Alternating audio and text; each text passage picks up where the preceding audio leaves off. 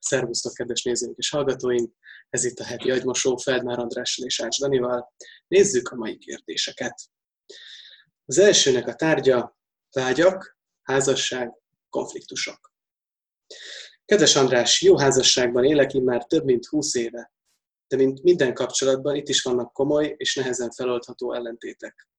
Például nekem férfiként a mai napig nagyon jól esik különböző nőkkel barátságot ápolni, és még ha szexuálisan nem is történik semmi, de intim lelki kapcsolatot ápolni, beszélgetni. Ez valószínűleg az én valamely komplexusom miatti szenvedést enyhíti. A feleségem ezt viszont a saját komplexusainak, múltjának köszönhetően extrán nehezen viseli, már-már betegesen féltékeny. Nekem pedig az fáj rettenetesen, ha ebben nincs meg a szabadságom, mivel lelkileg nőkkel tudok igazán megnyílni. A kérdés tehát adódik, melyikünk vágya, jó érzése legyen erősebb hiszen mindketten szeretjük egymást, és nem akarjuk a másikat bántani, én tettel, ő tiltással. Egy ilyen konfliktus miatt nyilván nem állunk odébe egymástól, hiszen millió egyéb értéket ápolunk, de ez mégis sok konfliktus forrása. Van ebből az ellentmondásból kiút? Nagyon köszönöm. Tamás. Hát fura Tamás, hogy például azt mondod, hogy férfiként Hát mi más érdekes, hogy, hogy vajon mire utalsz, hogy miért például neked férfiként a mai napok, napig nagyon jól esik különböző nőkkel barátságot ápolni. Hát, hát mi, mi másként? Vagy ezt, ezt azért mondod, hogy azonnal együtt érezzek veled, meg a Dani is, mert mindannyian férfiak vagyunk, és persze tudjuk, hogy ez mi, és férfiként mi ezt megértjük. Ezen el lehetne gondolkodni. Meg azt mondod, hogy már-már betegesen féltékeny a feleséged. Hát patologizálni azért nem olyan kedves dolog. Ha miért nem elég az, hogy féltékeny? Mi az, hogy betegesen féltékeny? Abszolút nem betegség a féltékenység. Féltékenység, féltékenység. Az, az általában két dologról szól. Az egyik az, hogy ha nagyon szeretlek, akkor nem akarlak elveszíteni, és amikor annak a veszélye, hogy elveszítlek, nagy, akkor amit érzek, az a fájdalom, amit érzek, azt féltékenységnek nevezzük. Hát hol van ebben a beteges? Egy filozófus nő írt egy teljes könyvet a féltékenységről, amiben azt fejti ki, hogy aki nem féltékeny, az nem szeret. Hogy aki valakit valóban szeret, azt nem lehet féltékenység nélkül megtenni. Tehát ha eddig valaki nem volt féltékeny, akkor talán holnap lesz. Mert találkozik valakivel, aki tényleg nem akar elveszíteni. Én nem mondom, hogy én ezzel egyetértek, de így is lehet gondolkodni róla, nem hogy a féltékenység beteges. A másik pedig az, hogy amikor én kihagyva érzem magam, hogyha szeretek valakit, az, akit szeretek, az élvezi magát valaki mással, és én látom őket, és nincs rám szükségük, akkor kihagyva érzem magam. Ők ketten megvannak, és én mit csinálja? Hát persze a válasz arra, hogy én is találjak valakit, akivel nagyon jól érzem magam, olyannyira, hogy, hogy ne is érdekeljen, hogy az, akit szeretek, az éppen most kivel mit csinál. De úgy nem fogjátok megoldani a problémátokat, hogy te patologizálod őt, és továbbra is megengeded magadnak, hogy őt kizárd, a feleségedet kizárd azokból a kapcsolatokból, amik neked fontosak. Hát ha tényleg nem akarnád bántani a feleségedet, akkor valószínűleg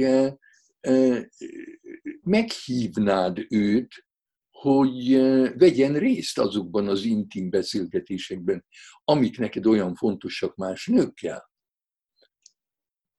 akkor legalább nem érezné kihagyva magát. Tehát a féltékenységnek van két foka.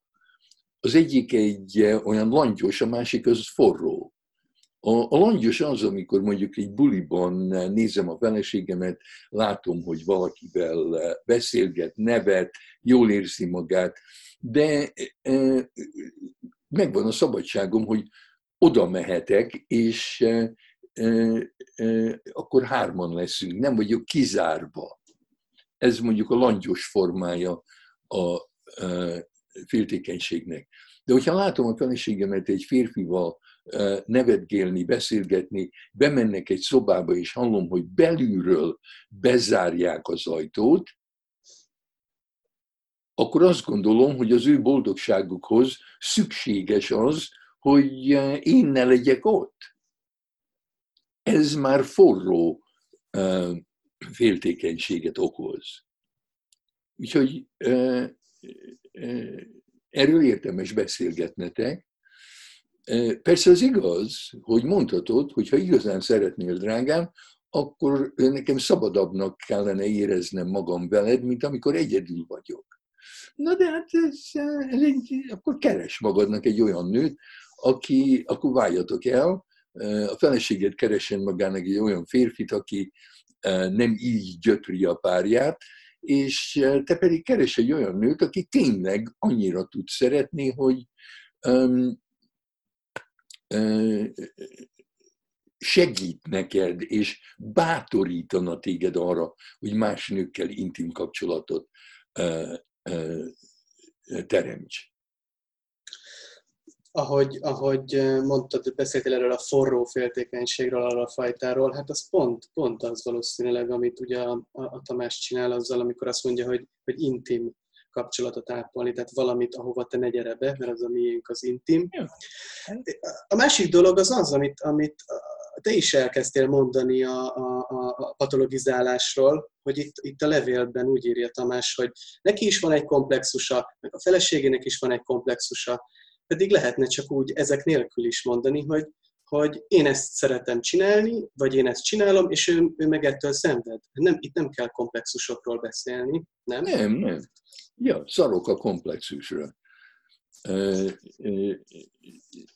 Azt is csak úgy oda mutattam, de nem fejtettem ki, hogy persze ki, kipróbálhatnák, hogy a felesége teremtsen intim kapcsolatokat férfiakkal. És minden alkalommal, amikor Tamás eltűnik egy nővel, akkor ő tűnjön el egy férfival. Persze nincs, hát abszolút nincsen szex, szexuálisan semmi se történik, de um, olyan férfiakat válaszol a felesége, akikkel olyan izgalmas együtt lenni, hogy a Tamásra se gondol. És akkor várjon esetleg a Tamás a feleségére, ahelyett, hogy a felesége várjon a Tamásra. Mert ha nem mind a ketten csinálják ezt, és körülbelül ugyanakkor, amikor a másik, akkor az egyiknek várni kell a másikra. És az már önmagában degradáló. Hogyha én állandóan várok a másikra, mert a másik eh, élvezi magát máshol, akkor én vagyok a szolga, és ő az úr. Nem, nem akarom ekézni Tamást, de, de az, ezt még akkor azért elmondom, hogy nekem az elég személytelennek hangzik, hogy, eh, hogy különböző nőkkel eh, tud vagy szeret barátságot ápolni. Ez olyan, mintha tulajdonképpen mindegy lenne, csak nő legyen. Ebben van valami személytelen, nem? Hát lehet, hogy van, lehet, hogy nincs, attól függ. A, a, a poliamori, volt egy nő, akivel dolgoztam, aki úgy határozta meg a poliamorit, hogy tulajdonképpen csak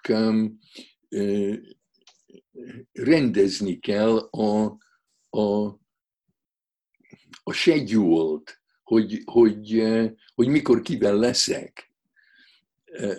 a, a baj az, hogy véges, véges lények vagyunk, hogy egy napban csak 24 óra van, egy hétben csak 7 nap van, és ha személyesen is mélyen szeretek hat embert, akkor nem tudok mindenkivel talán eleget lenni, és akkor el, el tudom intézni, hogy mindenki vár rám.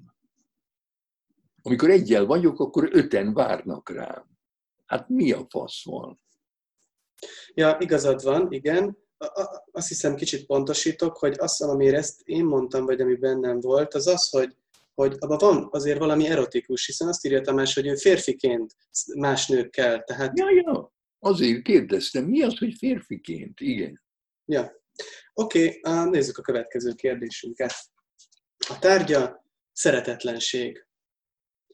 Kedves András és Dani, időről időre újra előjön bennem az az érzés, hogy nem érdemlem meg a szeretetet másoktól. Megkattam bennem valami, és megtagadom a szeretetet. Egyszerűen képtelen vagyok elhinni, hogy szeretnek. Nem tudom elviselni a gondolatát annak, hogy foglalkozzanak velem, mindenkit ellökök magamtól, nem beszélek barátaimmal. Ha mégis, és találkozom velük, másokkal, legalább két napig hatalmas bűntudatot és sírógörcsöt érzek magamban, úgy érzem, meg kell büntetnem magam. Hogyan fogadjam el a szeretetet? Mit évő legyek? Minden jót kívánok, el!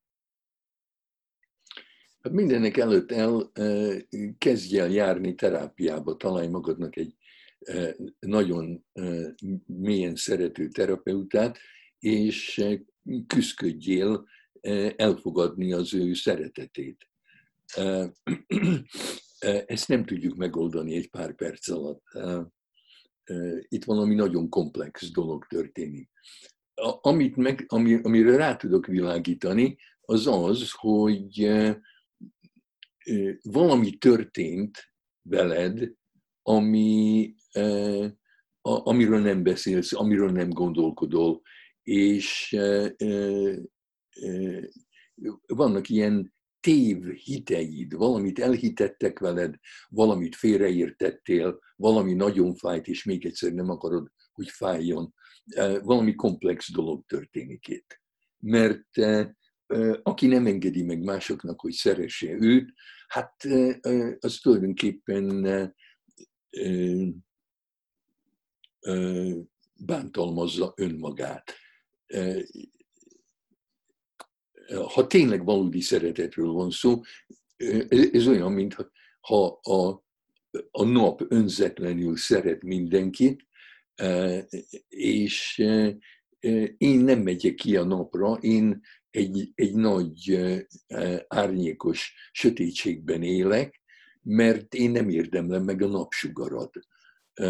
Hát a, nap, a napnak tök mindegy, hogy ki vagyok nem lehet megérdemelni a, a nap melegét, el kell fogadni, örülni kell neki. Egy csoda, hogy, hogy, hogy van a nap, és hogy pontosan úgy ég, és égeti fel önmagát, amíg, amíg el nem fog múlni, hogy lehessen élet a Földön. Hát ezért csak hálás lehet az ember. E, ez, ezt nem kell megérdemelni, ezt nem lehet megérdemelni. Úgyhogy olyan nincs, hogy az ember megér. Én, én, én nem érdemlem meg, hogy engem szeressenek. És ha valaki azért szeret, mert megérdemlem, az nem szeretet. De az, hogy bűntudatod van, ha jól érzed magad esetleg valakivel, hát valaki, valaki fogolyként tartott, lehet, hogy amikor pici voltál, hogy nem szabadott neked megengedni senkinek, hogy téged szeressenek. Ilyesmi történt köztem is az anyám között. Én emlékszem, hogy egyszer apám és anyám elváltak, amikor én körülbelül öt éves voltam, és apám újra megnősült. Anyám, én meg anyámmal, meg nagyanyámmal, az ő anyjával éltünk hárman. És emlékszem, egyszer felszálltunk a, azt hiszem a hatos villamosra, anyám és én, talán hét éves voltam, és a, a, a kocsi másik végén láttam ott ül az apám a Sárival, aki a felesége volt, az új felesége. És mondom az anyámnak, aki, akivel leültünk a, a, a kocsi innen oldalán, mondom az anyámnak, hogy ott az apám, egy pillanat, köszönök neki, és jövök vissza. És akkor végig szaladtam a, a kocsin, megöleltem az apámat, egy kicsit beszélgettem vele meg a Sárival, és aztán mentem vissza az anyámhoz. Hát az anyám két napig nem beszélt hozzám, mert azt mondta, hogy megsértettem, hogy elhagytam, hogy elárultam, hogy nekem nem szabad őt ott hagyni, és az apámhoz rohanni, attól félt, hogy elveszít, attól félt, hogy a sári jobb húslevest tud főzni, mint ő, és én akkor elmegyek, és a sárival akarok élni meg az apámmal, mert, mert ők jobb húslevest esznek, mint amit ő meg az anyja főznek. Na hát, ha, ha valami ilyesmi volt az életedben, akkor megértem, hogy rettegsz attól, hogy hálás legyél azért, hogy bárki is szeressen téged. És ezt is én is most szeretetből mondom, úgyhogy vigyázz, nehogy bűntudatod legyen, mert időt töltöttem veled. Úgy éreztem, hogy teljesen reálisan és pontosan, szabatosan megfogalmazza el hogy, hogy mit érez, meg hogy mit, mit csinál, és aztán az jutott eszembe, hogy egyszer írtad valamelyik Facebook bejegyzésedben pár évvel ezelőtt, András, hogy a legnehezebb az egy új, vagy hát nagyon nehéz, egy új nyelvet megtanulni, egy olyan új nyelvet, ahogyan én magamban magamhoz beszélek. Hogy, mert, hogy, mert, hogy az, mert hogy úgy beszélek magamhoz, és úgy gondolkodom magamról, ahogy, amit magamba építettem, ahogy rólam gondolkodtak, ahogy te elmondtad ezt a történetet is. Tehát tulajdonképpen a, a terápiában ez is megtörténhet, hogy egy jó, egy másik, egy jobb tükör, az segít neked tulajdonképpen ezt a nyelvet megváltoztatnod, ahogy gondolkodol magadról, vagy ahogy beszélsz magadhoz. És az élmény hogy mondjuk minden héten, vagy minden két hétben egyszer, vagy minden nap egy olyan embernek a társaságában lennél el, aki, aki szeret. Mert akkor is nem pénzért szeret, tehát nem nem a szeretetért, nem, nem azért fizetsz a terapeutának, hogy szeressen, vannak olyan terapeuták, akik, akiknek sok pénzt kell fizetned, és mégse szeretnek. Azoktól kell menekülnöd. Azért fizetsz, hogy a terapeuta rá tudjon figyelni, és ne kelljen a saját egzisztenciája miatt izgulni, amíg te ott vagy, hogy legyen ideje, és arra, hogy szeressen téged. A, annak a élménye, hogy minden órában szeret, az kell, hogy valahogy szembesítsen téged azzal, hogy mi is történhetett, hogy félsz attól, hogy valaki szeressen. Rendben, nézzük a mai valószínűleg utolsó kérdésünket, a harmadik kérdésünket, a tárgya, hol van a határ? Sziasztok! 34 éves vagyok, a barátnőm 30, és 6 éve vagyunk együtt. A barátnőm három éve aláírt a munkahelyen egy szerződést, amely értelmében támogatják a mestertanulmányait anyagilag és időbeosztás szempontjából, de cserébe öt évig ott kell dolgoznia. Nagyon jó lehetőség volt, de időközben változtak a kollégák és a légkör, és már kifejezetten rosszul érzi magát a munkahelyén. Elkezdett egyre többet inni. Először csak hétvégi bulikon vagy barátnőkkel, gondoltam szüksége van rá, hogy a stresszes, néha 24 órás műszak után kiengedje a gőzt. De később volt, hogy este nyolckor, amikor hazaértem, már részek volt. Eleinte én is elfogadtam a magyarázatait, és megértő voltam vele, de ahogy fokozódott a helyzet, próbáltam felnyitni a szemét, hogy már nem normális ez az állapot. Különösen, hogy részegen sokszor agresszív volt velem, és sok fájdalmat okozott közvetlen vagy közvetett módon. Amikor kiózanodott, mindig nagyon bocsánatkérő volt, hárította a problémát, azt mondta, nem fog ennyit inni, nem lesz több ilyen, de pár hét elteltével így vagy úgy, de az esetek megismétlődtek. Nagyon sokat átéltem vele, amire belátta, hogy az ivás a probléma, és már nem tagadta magának. Most már két hónapja nem iszik, és próbálja magát távol tartani, de a környezete ugyanaz, hiszen munkát nem válthat, így nagyon nehéz boldognak lennie, és félek bármikor újra megismétlődhet az ivás. Mivel ismerem őt régóta, tudom, hogy nem ez az alapállapota, és kitartok mellette, de a kérdésem az lenne, hogy hol van a határ a személyes döntések, per felelősség és a mentális problémák között. A barátnőm részegen sok fájdalmat okozott nekem, és néha ezt száz százalékban az alkohollal és a jelenlegi nehéz élethelyzetével tudom indokolni, de máskor nem tudok eltekinteni attól, hogy ő részegen is ugyanaz az ember, és ő döntött úgy, hogy újra és újra, még józanul, hogy iszik, még akkor is, ha korábban részegen már ártott nekem. Ha valaki például rákos, és a kezelések, a fájdalom, a sok stressz és az aggodalom hatására válik korombává, rászorulóvá, és szinte más emberré, mint aki előtte volt, sokkal megértőbb vagyunk vele, elfogadjuk, hogy ki kell tartani mellette, és mindent megtenni a gyógyulásáért. De ha mentális problémákról van szó, én úgy vettem le, hogy András is elég könyörtelen. Szólj neki, hogy ne csinálja, és ha megint csinálja, szólj még egyszer. És a harmadiknál ennyi volt. Az élet túl rövid, hogy olyan mellett legyünk, aki bánt minket.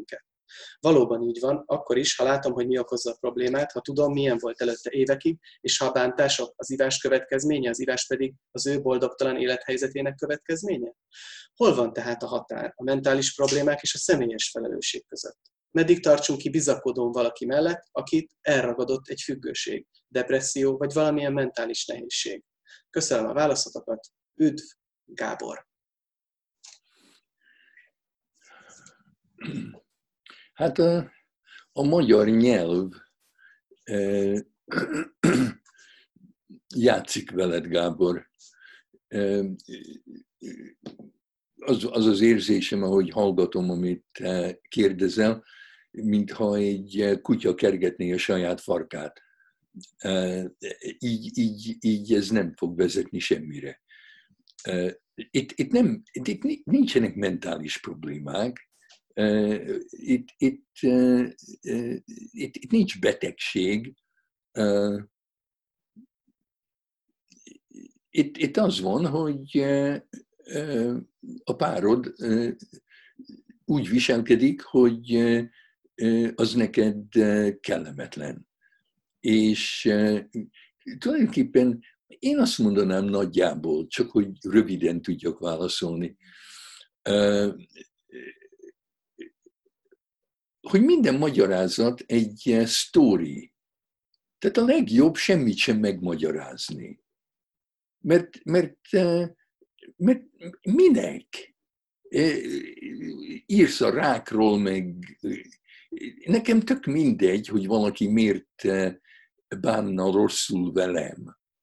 Én nem mond, még ha rákos lenne is a feleségem is rosszul bánik velem, akkor is eljönne az a pillanat, amikor én azt mondanám, hogy velem így ne bánjál. Hogy mit kell tenned ahhoz, hogy ne e, bánj rosszul velem, az a te dolgod. Nem én vagyok a főnököd, nem én vagyok a terapeutád, nem én diagnosztizállak, én csak azt mondom, ahogy velem beszélsz, amiket csinálsz és megengedsz magadnak, az, az engem nagyon földül, és én nem akarok így élni. Úgyhogy hagyd abba, vagy csináld máshol. Persze, ha, ha, ha tényleg nagyon szeretem az illetőt, mint mondjuk a, a, egy, egy felnőtt gyerekem lenne ez, akkor ez, ez, ez egy ideiglenes szeparáció lenne, addig ne gyere haza, amíg el nem határoztad, hogy mostantól fogva jól fogsz bánni velem. Én, én, én az alkoholt meg se említeném, az az ő dolga. Ha ő tudna úgy inni, hogy veled ne bánjon rosszul, hát akkor azt csinál, amit akar. Én nem akarom kontrollálni a feleségem alkohol fogyasztását, én azt akarom kontrollálni, hogy én jól érezzem magam az ő társaságában. A probléma az, hogy az ő társaságában nem érzed jól magad. Az neki, az neki kell, ő neki kell rájönni arra, hogy az ő társasága kellemetlen, amikor ő iszik, és ha kellemes akar lenni veled, akkor ő neki kell elhatározni, hogy egy bizonyos mennyiség alatt igyon, és ne fölötte. Az nem a te dolgod. Neked csak tisztán egy határt kell húznod, hogy veled így nem lehet beszélni, vagy nem tehet olyan dolgokat, ami, ami téged feldühítenek, vagy bántanak, vagy kellemetlenek neked. És esetleg menjen el egy darabig, amíg rájön arra, hogy hogy legyen veled, és akkor, akkor szívesen várod vissza. De hát ez az ő dolga, ez nem a te dolgod. A te dolgod az, hogy arra várni, hogy mikor lesz ennek vége, az téged kiszolgáltat, az téged egy nagyon rossz helyzetbe sodor. Úgyhogy én, én, én azt mondod, hogy én könyörtelen vagyok. Ez, ez, ez nem könyörtelenség, ez önvédelem. Közben egy kicsit beleéltem magam abba annak az embernek a helyzetébe, aki szeret valakit, és az a másik, az, az, az tönkreteszi magát, és tulajdonképpen így elhanyagolja a kapcsolatot is, és azért az elég fájdalmas. És én azt, azt értem, hogy, hogy, hogy az ember ilyenkor mindent gondolkodik, hogy ő hogy tudna valahogy mégiscsak segíteni, úgymond ezen, vagy valahogy helyrehozni a dolgot. De persze értem, amit mondasz, teljesen. Igen, de, de vannak olyan emberek, akiket én tisztelek, akik keményen gondolkodtak erről, és írtak is, például a Gregory Bateson, aki e, erre e, nagyon hamar e, oda jutna, hogy a kettős kötésről beszéljen. Amit te mondtál, hogy szeretsz valakit, aki, aki tönkreteszi magát mert hogyha itt ülök és e, e, bántom magam, akkor az egy, e, egy olyan paralízisbe helyez téged, hogyha szeretsz engem, hogy ha szólsz, az nem jó, ha nem szólsz, az nem jó. Vagy, vagy kit szeressél? Azt, aki üt engem, vagy azt, akit én ütök? Tehát, és akkor ő, ő arra jött rá, sok kísérletezés és tapasztalat után, hogy ha valaki egy kettős kötésbe tesz, akkor csak két dolgot tudsz csinálni. Az egyik az, hogy azt mondod, hogy, hogy e, egy double bindban vagyok, e, ezt csinálod velem, akármit csinálok nem jó, ha veled maradok nem jó, ha ott hagylak nem jó, nem tudom, hogy mit tegyek, hagyd abba. Ne tegyél engem egy kettős kötésbe. És gyakran amikor ez ki lesz mondva, akkor a másiknak meglágyul a szíve, és abba hagyja a, azt, ami e, e, egy, egy double bindba tesz engem. Ha ez nem sikerül, akkor csak egy e, megoldás van, ami az ember ott hagyja a, a double bind, a kettős kötés terét. Akkor el kell válni addig, amíg a másik abban nem hagyja azt a azokat a cselekedeteket, amik e, az én életemet lehetetlenné teszik. És, és azt, ha jól tudom, akkor azok, akik e, e, például anonim alkoholista körökben pontos arra bátorítják a hozzátartozókat is, hogy nagyon határozottan mondjanak nemet, és nekik esetleg lehet szervezni támogató csoportot, mert azzal persze ott maradni, hogy az, az milyen nehéz, mégiscsak így nemet, keményen nemet mondani, az azért ugye ott marad az ember, embernél. Igen. Oké, okay. köszi szépen András, köszönjük nektek is, kedves nézőink és hallgatóink, találkozunk legközelebb. Sziasztok! Hello!